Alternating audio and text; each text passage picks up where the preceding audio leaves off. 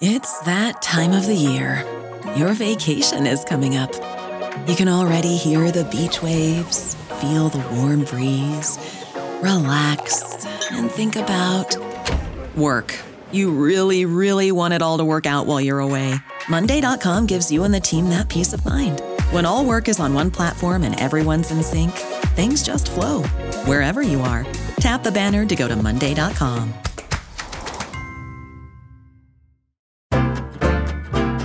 There's a place here at the table. Your coats go by the door. You can kick your shoes off in that pile on the floor. I hope you wore elastic, cause your waistband's gonna get tight. Take time's done, we're having a night. Hi, guys. It's Sophie. And it's Ari. And you're listening to Having a Night. The podcast dedicated to remembering the start of the dinner party. I don't know. Will we ever get through this? Yes, we will. And guys, we're recording this on Tuesday, but by Thursday, we will have a new president. I really hope that this isn't a situation where, like, I'm saying this and then Wednesday is a disaster. I don't know how it could be, but we're hopeful. Well, I know how it could be, but won't spread any more fake news. We are chock full of fake news in this country. You know what I ate this week that you also ate? Uh, food at Tokyo Record Bar and also a whole bunch of sake. That's right. Uh, guys, for my little teeny tiny outdoor COVID corona friendly, do you ever think about how we said corona a lot early on and now we say COVID all the time? I think about Yeah. that sometimes. I wonder what that's about. I wonder if that's like publications realized like Corona was just getting a bad, getting a bad rap. I don't know. Who knows? I- COVID sounds much more official in a way that I'm like, it's COVID. It's got that C, it's got that V, it's got that D. It's very hard. Corona, Yeah. you know what maybe happened? It's possible that Corona, the beer, was like, you guys, this is really tarnishing our reputation. It's not cool. That's possible. I also think just the association with the beer is bad, regardless if they said something or, about it or not. You know, it just makes it feel lighthearted when you're saying it, like a joke. Yeah. Anyway, so we were COVID friendly. We this was all outside people. It was just four of us. We went to Tokyo Record Bar, which uh, is a tiny, teeny restaurant bar uh, downstairs from Air's Champagne Parlor in the West Village, New York City. Our friend Austin Power is the sake sommelier there, who we've had on the show twice, and we had a really, really delicious dinner. I thought. So this amazing woman, Ariel Arce, who we're dying to have on the podcast. Ariel, if you're listening, please come on the podcast. Um, she She's has listening. three, three, four. No, she has three restaurants in New York. They're all very um booze forward. So like each of them has a real either champagne or sake or like a wine component. So I always go thinking that like, oh, the food couldn't possibly be that good because the wine is so excellent. You know, it's like she must be focusing on one thing. She's our age. I like so admire her. But the food is so standout. We It had the most beautiful yellowtail sashimi with shiso leaves and scallions. What it wait, what is it called? I have to look it up. Those like fried dough octopus balls, like Japanese Oh, street food with like all that really good mayo and um bonito flakes on top. It's like yep. starts with a T, taki Takoyaki? ta- takoyaki. Yeah, that sounds right. I'm making Oh. that up, but let me just double check so that we don't spread fake news. Sounds right. And they have it's so fun. It They do like takoyaki. Oh, we knew. takoyaki, ding ding ding, winner winner, takoyaki. Also, We there had- was like a grilled romaine situation that was Oh, yeah. bellissima. I was very into the salad. and then like a elevated um like a wagyu like tonkatsu Yes. it was so good i Hold on, usually did- don't like the idea of something like breaded like that like a meat like i'm not into like uh what's the german uh Schnitzel. schnitzel like i'm not a big schnitzel It's person but then Austrian, it's not German. oh oh sorry sorry sorry sorry um I, yeah i just thought that was fantastic Um, did we have dessert? I don't remember. No, we didn't. We See, didn't. I was a that's little a bummer. Me too. We walked down the street. There's two crepe places in New York that seem to still be 24 hours, even though every single other establishment has to close at 10 p.m. at the moment. I hope you didn't But- just get them into trouble. I hope not to. The I won't police tell are you what they're called. Exactly. Yeah, we've got a lot of cop fans. I won't tell you what they're called, but lines out the fucking door. So we wanted to go and maybe get a little dessert crepe, but no dice, baby. Mm-mm. Even though I'm not a huge dessert person, I thought, oh, it's my birthday. They knew it was my birthday, I presume, because I said in the reservation.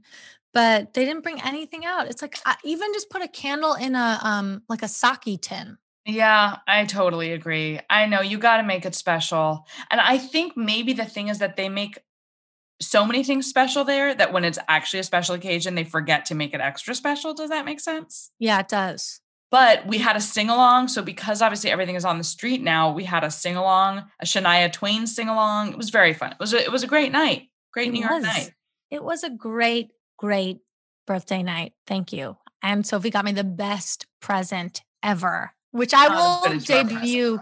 yes, debut next week. I'm gonna shoot pictures of it on maybe on Sunday. Guys, Or- and use it for chip hour next week. We are back for chip hour next wednesday january 27th we have such an exciting chip hour we're doing it with our friend peter som who's an amazing designer cook everything man Entrepreneur man. Yeah. i mean you you Renaissance probably man. yeah you might already follow him or be aware of him but we are doing sort of like a musical centric chip hour so please tune in instagram live uh 6 p.m est next wednesday okay on to who we have today guys as you know january is our month of non-stop guests baby this week we have on the girls who started Fuel the People, Guyana Joseph and Allegra Massaro. We were so thrilled to speak with them when we recorded this a couple weeks ago.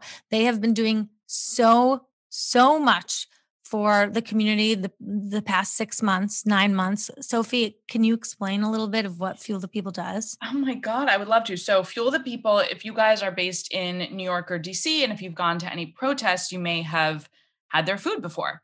Um, but Fuel the People basically is working to provide food, nourishment to protesters on the front lines by supporting Black and POC owned restaurants and businesses. So basically, they'll go to a you know to a black or poc owned restaurant get food from them and they will use that food obviously to feed food to feed protesters on the front lines making sure that the label from the restaurant is super visible so that if people love the food they can return to that restaurant so it's really this idea of mutual aid again which Mhm. is so wonderful um, and it's it's just all about black liberation and freedom and and celebration and joy too like Yes. fighting for what we believe in but also taking a moment to celebrate and be together and break bread yes i mean it's like it's really a, and they're incredible we are so lucky that they wanted to come on the show We really are. And that's part of what I think part of what Ari and I, of course, were so taken by with this work that they're doing is that it's saying,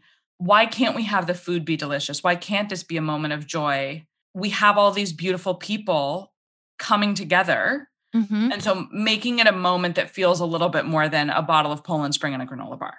exactly Um, and they're so fun. They clearly know so much about food. They're so passionate about food. We just had such a blast talking to them. So enjoy, support them if you can. You can find them obviously at Fuel the People, fuelthepeople.com.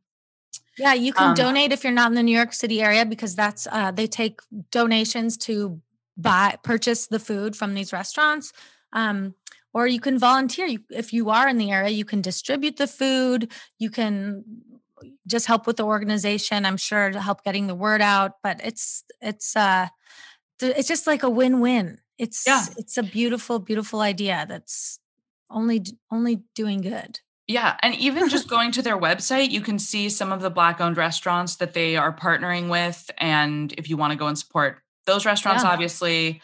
I mean, guys, local businesses, this is the time. It is really intense what is happening to local businesses. So supporting them in any way obviously is super, really necessary right now. Without further ado, let's hear from Guyana and Allegra. We are here with Fuel the People, Guyana and Allegra. We are so excited to have you on. Thank you for having us. I'm Allegra. Hi, I'm Guyana. Thank you for having us. Why don't you start off by just filling our listeners in about what the Fuel the People is, how you guys got started. I'm also really curious about how you guys know each other. Mm-hmm. Um, so let's just our love story. yes, exactly. yes. So I can start with telling our love story, Guyana. Please. Yeah. Um, so I went to Bryn Mawr College, which is an all women's college in the suburbs of Philadelphia. Guyana went to Smith, which is also an all women's college uh, in Massachusetts. I went to Vassar. Oh, okay. Seven sisters. Yes, we love that. So, yeah, we both went to Seven Sisters colleges. And the first time we met was at a uh, conference at Harvard University called the I Too Am Harvard Blacktivism Conference. Um, it was just about like social justice. And so we first met there and connected. And then we kind of just supported each other at different social justice events throughout our time in college. So Guyana and her team at Smith had put together a conference called Young, Gifted, and Black that Angela Davis was speaking at. Yeah. And I had organized a group um, from Bryn Mawr to go to the conference. Um, so that's where we initially met. And then we sort of stayed in touch always through the combination of social justice justice and food. So Guyana came to DC when she was interning for a summer. And, you know, we stayed in touch through like dinner parties and recipe sharing. And um, those have sort of always been the foundations and the pillars of our relationship.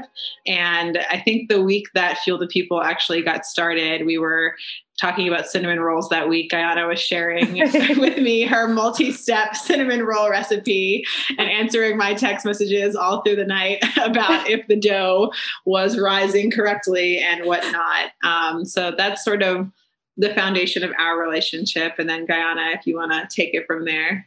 Like Allegra said, we've always been connected through food and social justice and um, that's something that's important to both of us. Um, me as Haitian and Allegra being of um, Italian and um, African American heritage. So it just made sense um, that when protests were happening, Allegra and I have different. We've had different experiences with protests. Allegra has protested, you know, physically um, in college and after college, obviously, and the protests on June 1st or June 2nd, it feels like forever ago. The first few protests were the first protests that I have ever gone to.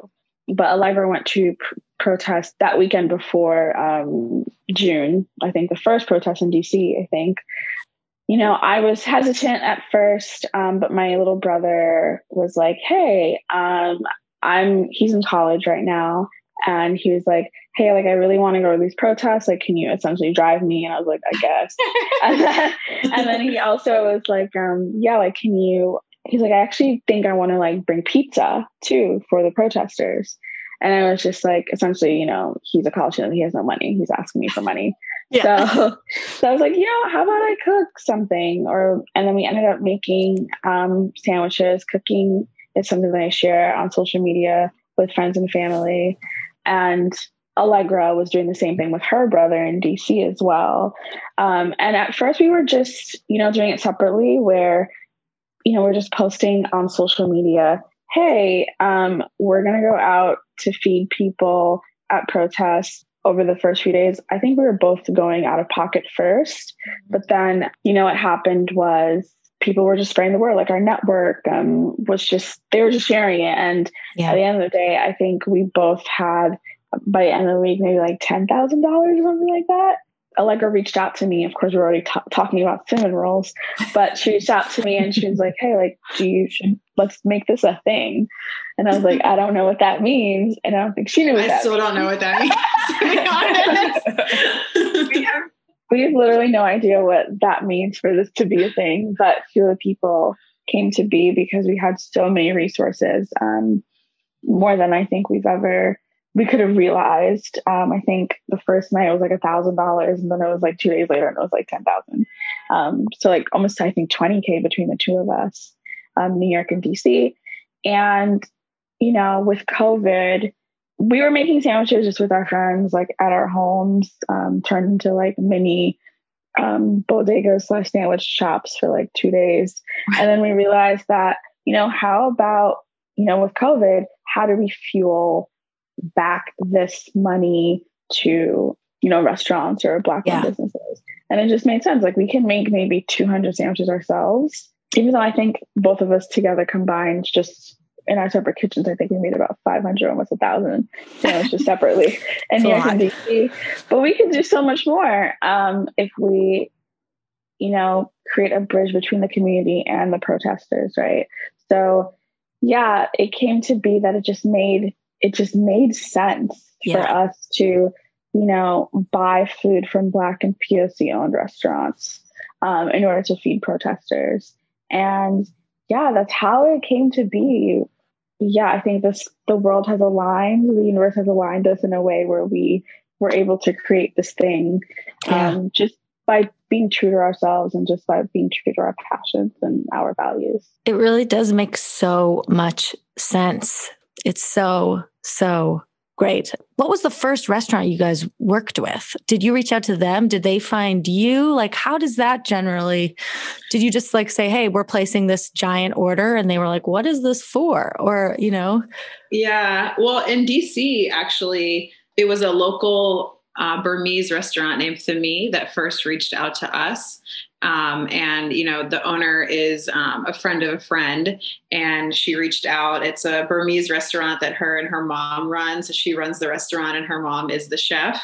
Um, and she said hey like i saw that you're doing this um, like we'd love to partner with you and make sandwiches. We'll figure out you know they were willing to you know despite having been closed for three months at that point because of covid they were willing to do it for free um, and sort of said you know mm. if you raise enough money cool we'll figure something out. If not like we want to do this we want to contribute. I think a lot of the people who work at these restaurants are people who might be at these protests and not just because of like the responsibility of being at the restaurant but also the responsibility of you know being in a restaurant that was just reopening and like protecting their health and not going out into the masses and exposing True. themselves when you know they were just starting to reopen at that time yeah. um, so it was also a way to connect you know the folks that work in restaurants also a lot of people who work in the restaurant industry are undocumented and you know don't have the privilege of being able to protest so right. being able to connect them to the front lines um, but yeah in dc it started with Thamee reaching out to us and then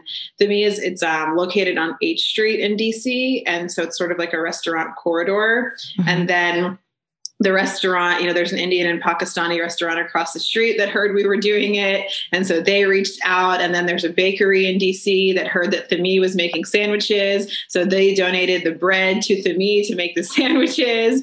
And then there's a black owned restaurant across the street called Po' Boy Jim's. And we were like, this makes sense. They're all right across the street from each other. So we reached out to them and they offered to, you know, make po' boys at a, at a discounted price for us. So it started at least like, I think, you know, restaurants and that have always been such you know integral parts of the community we're looking for ways to get involved and to get connected um, and then it sort of just took off from there we had restaurants reaching out to us following us on instagram saying hey you know we want to help whether it's like donating meals whether it's making meals at a discounted cost whether it's you know donating kitchen space or if you need mm-hmm. places mm-hmm. to store stuff um, and then it just sort of took off from there and we've been able to build a restaurant network um, between new york and dc of over 40 restaurants um, so the restaurants that we pay are the black and poc owned restaurants that we work with. And then we also take donations uh, from ally restaurants as well.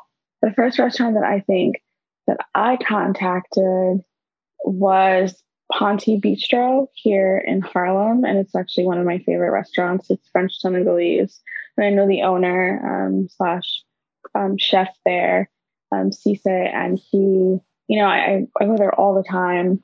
So he was it was very last minute. I think it was like protest one on Saturday, and this was like Wednesday or Thursday, and I like called him up and I was like, hey, like, can you make like 200 sandwiches?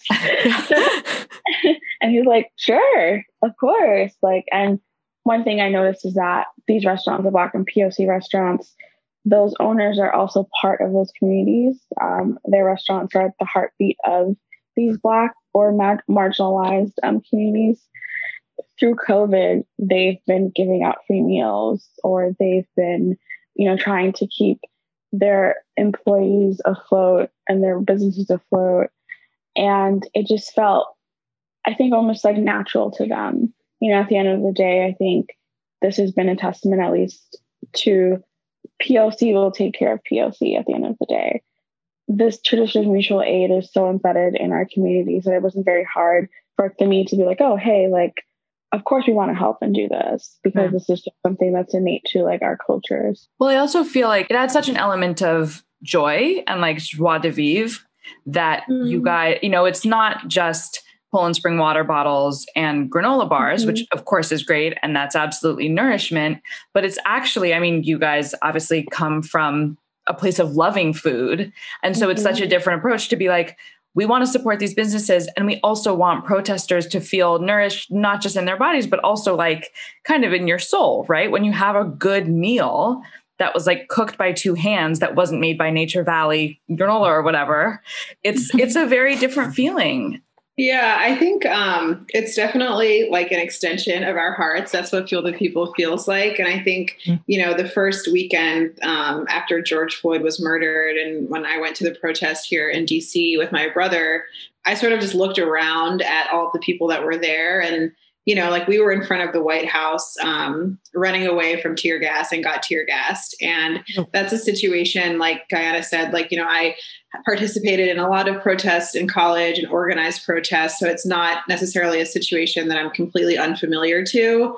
Um, but when I got to the protest that first weekend, I just looked around at how many people were there and sort of the diversity of people that were there, not just in race, but in in age and so many different backgrounds. And it just made me think, you know, we need these people to not only show up, but to keep showing up. Mm-hmm. And, you know, I think we've been really, it's been amazing to see how in DC and New York, how in major cities all throughout the US and internationally, like some cities saw close to 200 days of straight protests for us, Fuel the People was a way to get people to not only come out, but to keep showing up, right? Like to know that when you're there and you're in this space that can oftentimes feel so unsafe and so unpredictable, like you are in a community that is there to protect you, that is there to look out for you, that is there to feed you, to nourish you, to love you, to take care of you.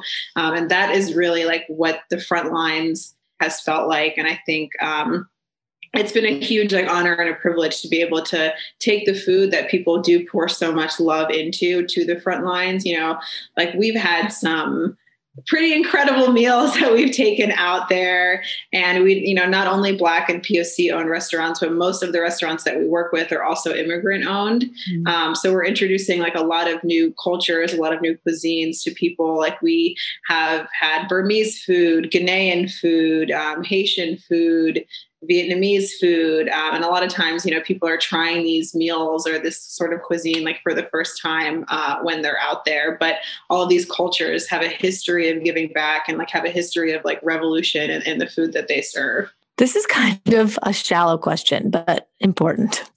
What do you guys find is like the best food for protesting? A sandwich, like something handheld? That's a, that's a difficult question to answer, and also this conversation is making me very hungry. um, so I don't know why, but my like in the times that we've been, especially because a lot of the protests, like when we were out there almost on a daily basis. It was throughout the summer when it was so hot in both DC and in New York. And for some reason, for me, a half smoke from Ben's Chili Bowl, which is like a DC kind of hot dog, but it's more like a sausage. And then they put chili on top with like onions and mustard. It just completely replenished my soul. picturing literally like sweat dripping down your face as you're like eating this huge chili dog. I love it. Yes. And it doesn't always photograph the best, um, but it's delicious. I actually, on Christmas Eve, I went there and was like, can I get a half smoke with chili, a burger, and and chili cheese fries. um, but yeah, so that's that's another part of it, right? Like when we were making sandwiches at home and we would take them out, sometimes people were hesitant to take them. Yeah. Because they're like, um, I don't know who you are. It's the middle of a pandemic. You look nice. However, in 2020, we really can't trust anyone. Right. Um, so I think the fact that it comes from restaurants definitely helps as well. And so we try to well we make sure that everything we get is individually packaged Um, so like we're not, you know, we as much as we can, we avoid situations where we're given like a tray of food, right? And we're like wrapping right. it up and then handing it to people. Right. So we ask that restaurants individually package everything. The fact that it's coming from a restaurant, like, you know, means that there has been food safety protocols that have been handled. And then for our own volunteers, like we try to do food safety training. So we have gloves, you know, and hand sanitizer. And if you are touching food at any stage, like even if it's just carrying boxes or putting it out on the table, um, you have to have gloves on. If someone takes food, I had someone once take uh, jerk chicken that we had from a restaurant in DC called Taste of Jamaica, and they brought it back and they were like, "Oh, this is like a little too spicy. Can I trade it for something else?" I'm like, "Well, I can give you something else, but I can't take this back and then yeah. give it to someone."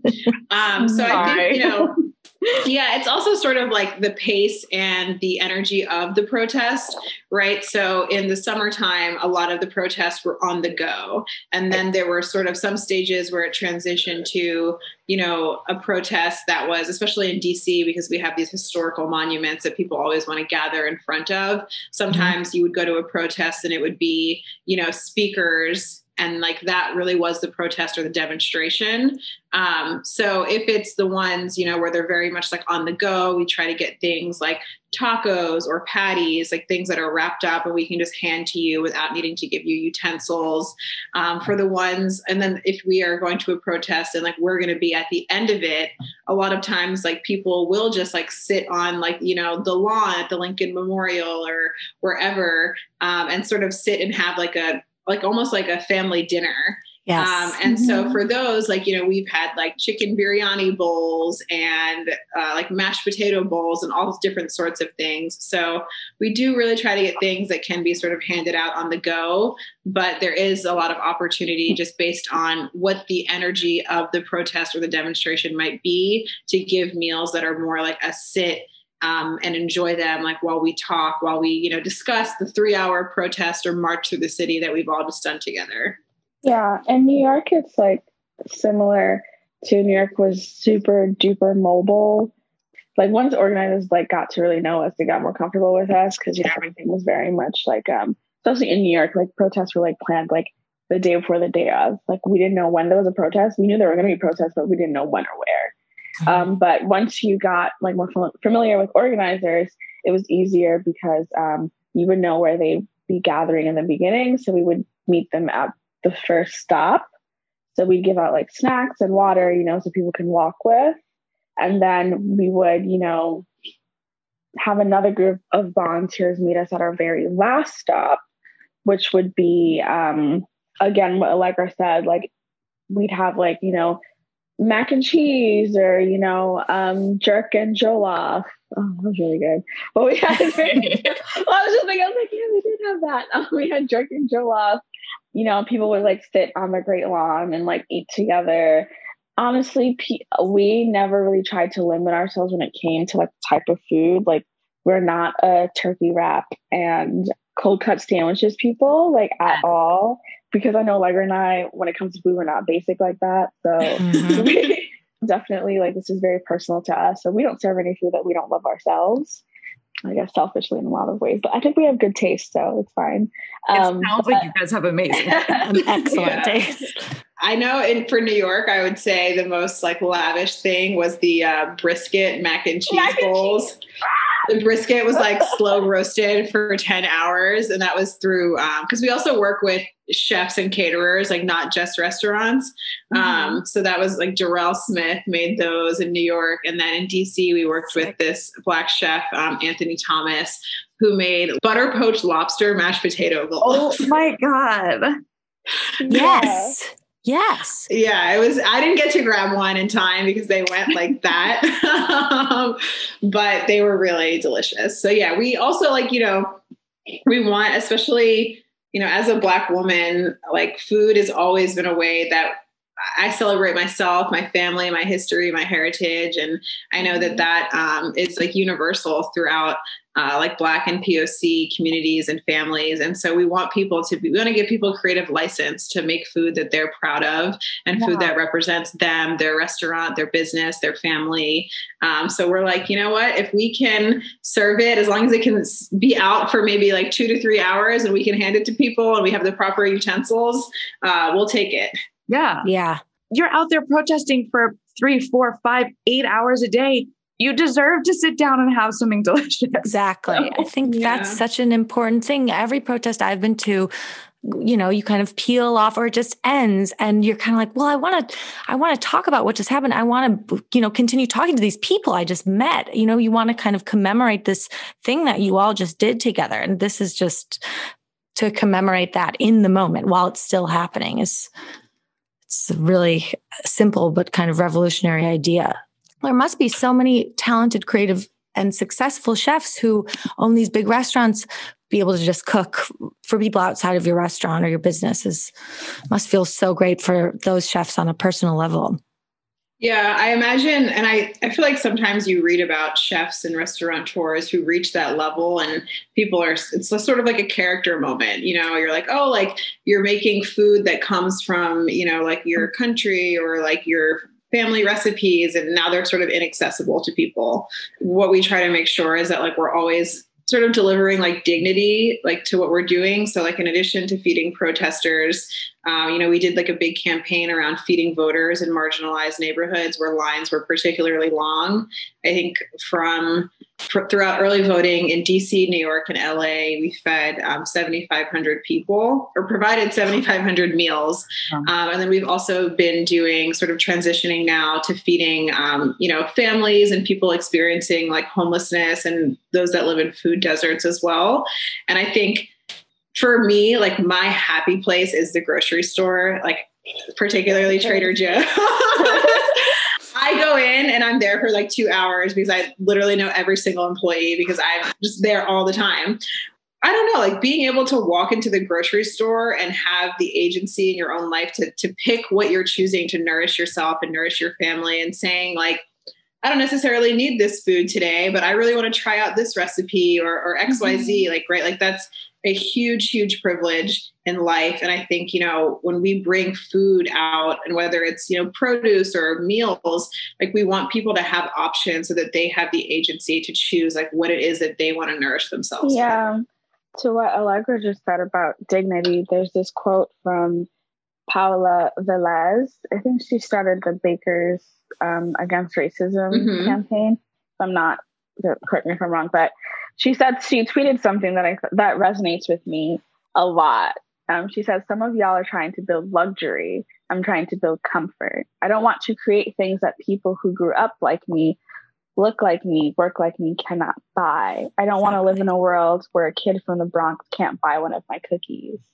And I think, you know, that when it comes to the food that we choose, I think, you know, subconsciously that's what we're um, always wanting to do. Like, mm-hmm. you know, a lot of these people who are fighting out in the streets protesting in a lot of ways are protesting for their right to live, for their right to choose, right? So the fact that we have, you know, these luxurious food items in a lot of ways, you know, is one because the people who uh, make the food, you know, like um, Darrell and Anthony believe that that their people deserve this type of food, right? Yeah. Because of course, like it's super expensive to make, but they also understand that at the core of protesting is you know, about fighting for equality, fighting to be able to have everything you want without question, right? And we want people to be able to experience that. And if even that's even if that's through like lobster um,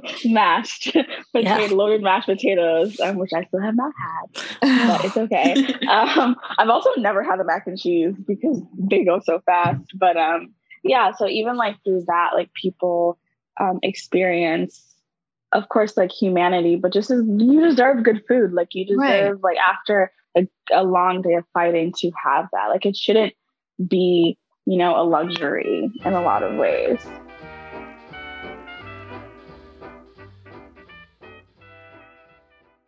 on the living to eat, which I feel like clearly all four of us do, it sounds like your guys, like part of your friendship was forged around food. What have you guys been cooking during COVID? Yeah. I was actually, Guyana and I were just on FaceTime earlier and I was telling her about this. So on New Year's Eve, I was at Trader Joe's and had they been open until midnight, that is where I would have chose to ring in the new year. but I just was like, you know what? I just have this vision of starting January 1st and this new year of life, which is hopefully better than last year, with just like a belly full of spaghetti bolognese. Uh, yes. and so I just bought a bunch of stuff at Trader Joe's and made, like Guyana said, like my dad's Italian. So we're always like making homemade sauces. So I just made homemade bolognese sauce. And now it has become this thing over the past two days where I've been taking bolognese naps. So, and it is a trend that I hope I continue through 2021 because it's been like a form of self care. Yeah, so that's one thing that I've been making, just playing around with like a lot of um, homemade sauces. And then I'm not the biggest baker, more so because I don't like to follow recipes. I'm sort of like, I'm just going to add seasonings until the ancestors tell me that this is enough of this, yes. this is enough of that. Yep. And, you know, baking, a lot of times I've, I've learned that there is a lot of creativity in baking, but it does have to be very precise, at least with the foundations and like, and the basics. Um, but I've been getting more into baking and trying, um, trying out some new things. But I know Guyana has been doing that as well on the cake front. Mm, yeah. I cook a lot actually. I'm always trying new things and also exploring possibly doing that on the social media side somehow. We'll yeah. See. Um, follow Black Girl Bites on Instagram. Wait, great. Um, Black Girl Bites. Black Girl Bites. Yes. Black Girl Bites. You know, um, done. Plug. But I, for, during quarantine, I think I ended 2019 from a place of trying to heal my relationship with food during quarantine, I really had the time and the space to be more intentional with the food that I was making mm. and the food that I was putting in my body and understanding that I don't have to punish myself for wanting to eat certain things as often as I want to eat them, but also just like take that food experience into my own hands more intentionally. So, yeah, I just learned how to create the food that made me feel good, right? Yeah, I spent quarantine perfecting handmade pasta mm-hmm. and of course like homemade sauces as well, pizza. I've gotten really good at pan pizzas, cast iron pizzas. Are you making mm. your own like I am making dough? Yeah, I'm making my own proper pizza dough. If you want anything to do with pizza, um, Bryan Ford is really good at talking about um, bread but also um, Ken Forkish and Andrew Rea. I have his book, and I literally open like anything Ken Forkish, and I'm like, okay, I gotta close it. I don't know what the fuck. It's so it's so much science. so intense. It's so much science, but if you really like take the time to really read it, it makes it starts making sense. Just how literally these very simple ingredients. I think Michael um, Pollan talks about it too, about how you know cooking is a conversation with nature. You're taking so many mm. different um, pieces that seemingly make no sense. Like separately, I like garlic and onion are similar but very different, but together they're the basis of anything beautiful, right? So like cooking is like just having that conversation with nature, putting things that sometimes don't make sense together. And um, that's why I love to cook. And that's something that I learned in quarantine as well. Um, it's just being more intentional about, you know, how ingredients work together, I'm learning more about the science behind cooking. I love watching the food science videos by Epicurious. They're my favorite. I Ooh. learned a lot. Yeah, they have it's called four stages. So it's like an amateur cook, a home cook, and then um, an ex a chef, like expert chef, and then a food scientist breaks it all down. And I've learned cool. so much about that. But yeah, in quarantine, I've just I've just been like giving love back to myself and obviously to my community through food. And um, I've perfected a chocolate cake, I think, on my third try. And wow. now I move on to puff pastry, which is what I was telling Allegra earlier today. really daunting. really hungry. Wait, that's awesome. Now, okay, because obviously I have watched so much Great British Bake Off, so I feel like by now I should understand all the different methods of making puff. But like, are you doing a rough puff or a other kind of puff? so King Arthur actually has a really good puff pastry recipe. I want to do like a proper like puff with lots of lamination, lots of layers. Um, so I'm going to be doing like you know dough butter fold dough butter fold right. until right. It's, the way that it's supposed to be but um and i have a specific reason for doing that um i think a lot of people do puff pastry for like you know french pastry but there's a haitian thing called haitian patties and it's made with puff pastry and that's the only reason why i want to know how yes. to make puff pastry so you're gonna make a savory thing right yeah yes. Savory, so, yeah I just have to say really quickly, Allegra. I'm uh, also my dad is Italian, and I call it the bolognese haze. I love that. That's yes. what I'm going to start calling it. Real, yes. Like a, a, daily calendar to my yes. schedule. It's like the it's bolognese like haze. haze is setting in. Yep. Do you guys? I realize I don't even know because, of course, Fuel the People is like the venue through which we came to know you. But do you guys have? Is this now full time your job? Um, so no, we do have full-time jobs outside of Fuel the People, which is also a full-time job, but also a labor of love. Fuel the People has been amazing, and it's something that was like very hard, easy to say yes to. Like you know, I think especially mm-hmm. like working in the corporate world, it's always going to be more exciting to throw yourself into something that's social justice oriented, like where you can see the direct impact with Fuel the People, like it got a lot of attention from like the food media world and like food influencers. And, you know, we wanted to use those opportunities to pass the mic to, you know, Black and POC chefs and amplify their voices, their stories, their businesses. So we were doing things like social media campaigns around Juneteenth. Like we started something called a seat at this table where we had, you know, like chefs like Chef Dominique Crenn passed the mic to Chef Tanya Holland and gave her her did an Instagram takeover for the day. Or we worked with Punch and organized for like three black bartenders to do a takeover on Juneteenth where they made you know Juneteenth themed cocktails and talked about like what it's like to be like a black person working in the restaurant industry in COVID. So it um it wow. definitely was a lot, and I think um sort of we were doing some planning earlier about on like what we want to do throughout the year in addition to you know like going out and like giving food in communities and like we were sort of saying like our theme is sort of rest in resistance and you know like finding ways to not only like take care of take better care of ourselves but also like show how food can be a form of love and a form of self-care and restoration in yeah. in the theme of resistance yeah, I think corporate world, corporate structures, you know, as especially like Black women, take a lot from us. So, Fuel the People, at least for me, has been a place where, like, you know, it is a lot of work, but like Allegra said, it is a labor of love. It is something that I think has brought us um, closer to like each other, to ourselves, to our communities, especially. And it makes, you know, whatever is going on at work nine to five more bearable. Not to say that um our jobs are terrible but um you know uh, that is anyone hiring? No i'm kidding.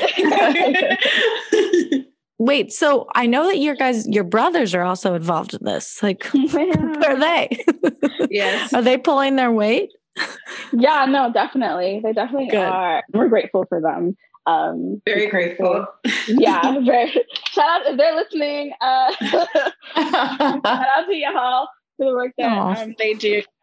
I think they're just like dudes, so they're just like these are our sisters. So we're gonna, yeah. we're, gonna, we're gonna let them talk because I think we both have like very strong like personalities too. So yeah, but then we've also like in addition to our brothers, we've also been very, very fortunate at like the network that sort of yeah. built within Fuel the People. So, you know, so many people have introduced us to folks who have been so instrumental, especially like in our infancy, you know, like a, a my brother introduced us to someone who like works in food PR and has been like helping us like so many things that we didn't think were possible has helped us like realize that they are possible and really helped us on that front. We've got folks, you know, doing restaurant partnerships and coordinating, people doing volunteer coordinating, people helping us with communications, with fundraising. Um, so people have found, you know, not just about because I think and this is sort of what Fuel People was born out of. It's like not everyone has to be on the front lines, right? Like mm-hmm. there are a lot of reasons. Um, and you know, like we've had people who have said, like, hey, like I'm hearing impaired and like I like volunteering with Fuel the People because you know you sort of are like sometimes on the sidelines of the protest and um, it allows me to come out in a way that I maybe otherwise wouldn't have been able to. Um, and so I think you know everyone sort of has different skill sets and talents um, and resources that they can contribute to furthering the movement. And you know for some folks that's been saying, hey, like I do, you know, we've had people reach out to us, like someone who d- does like food PR for like um, Uber Eats and Taco Bell and all these big brands and said like, hey, like I'm going to give you guys some tips on your social media page, or people who have you know, like my Aunt Vicky, who's 70 something years old, created an Instagram just so she could follow a Fuel the People.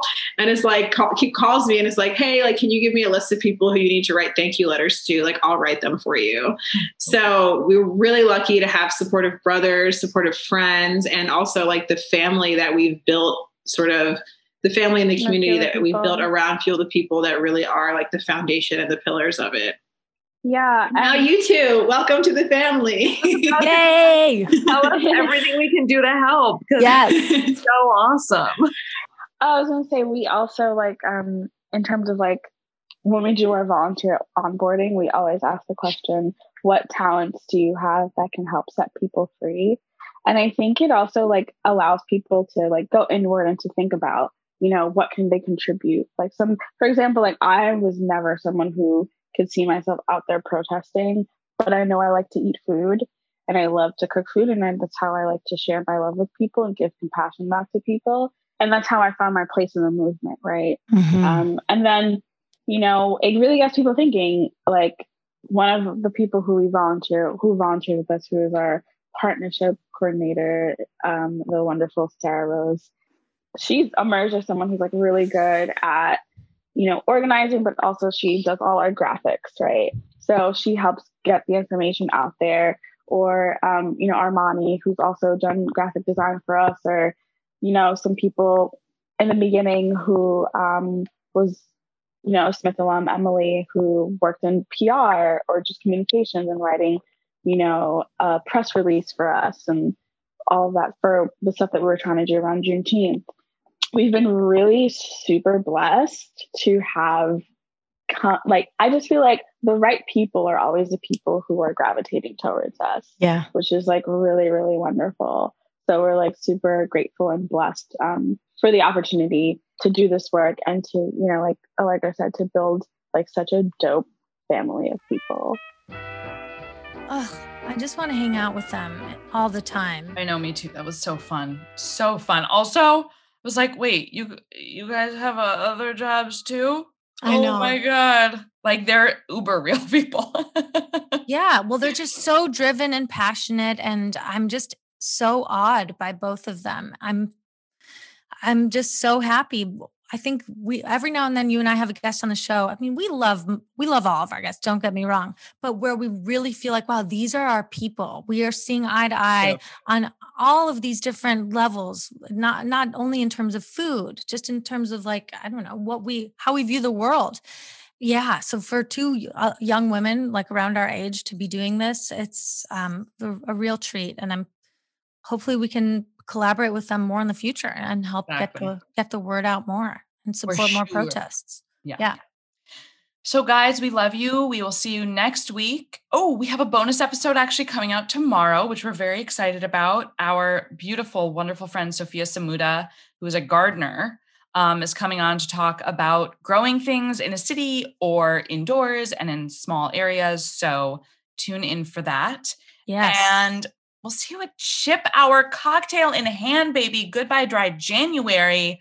Ari and I obviously did not do dry January, but you know, Is that even is that still January though? yeah, it's the 27th. Oh, so not goodbye, but I'm saying come to Chip. Hour and say goodbye to dry January. got it. Well, you get it. you guys, guys, yeah, come see us with Peter Som on the 27th, 6 p.m. Eastern Time, Instagram Live. Thank you, Colin, for bearing with us yet again, another year, another season of episodes. We love you. Thank you, Guyana and Allegra, for coming on the show. Thank you, Sophie, for my birthday dinner, my birthday present. And thank you all for listening. Happy inauguration.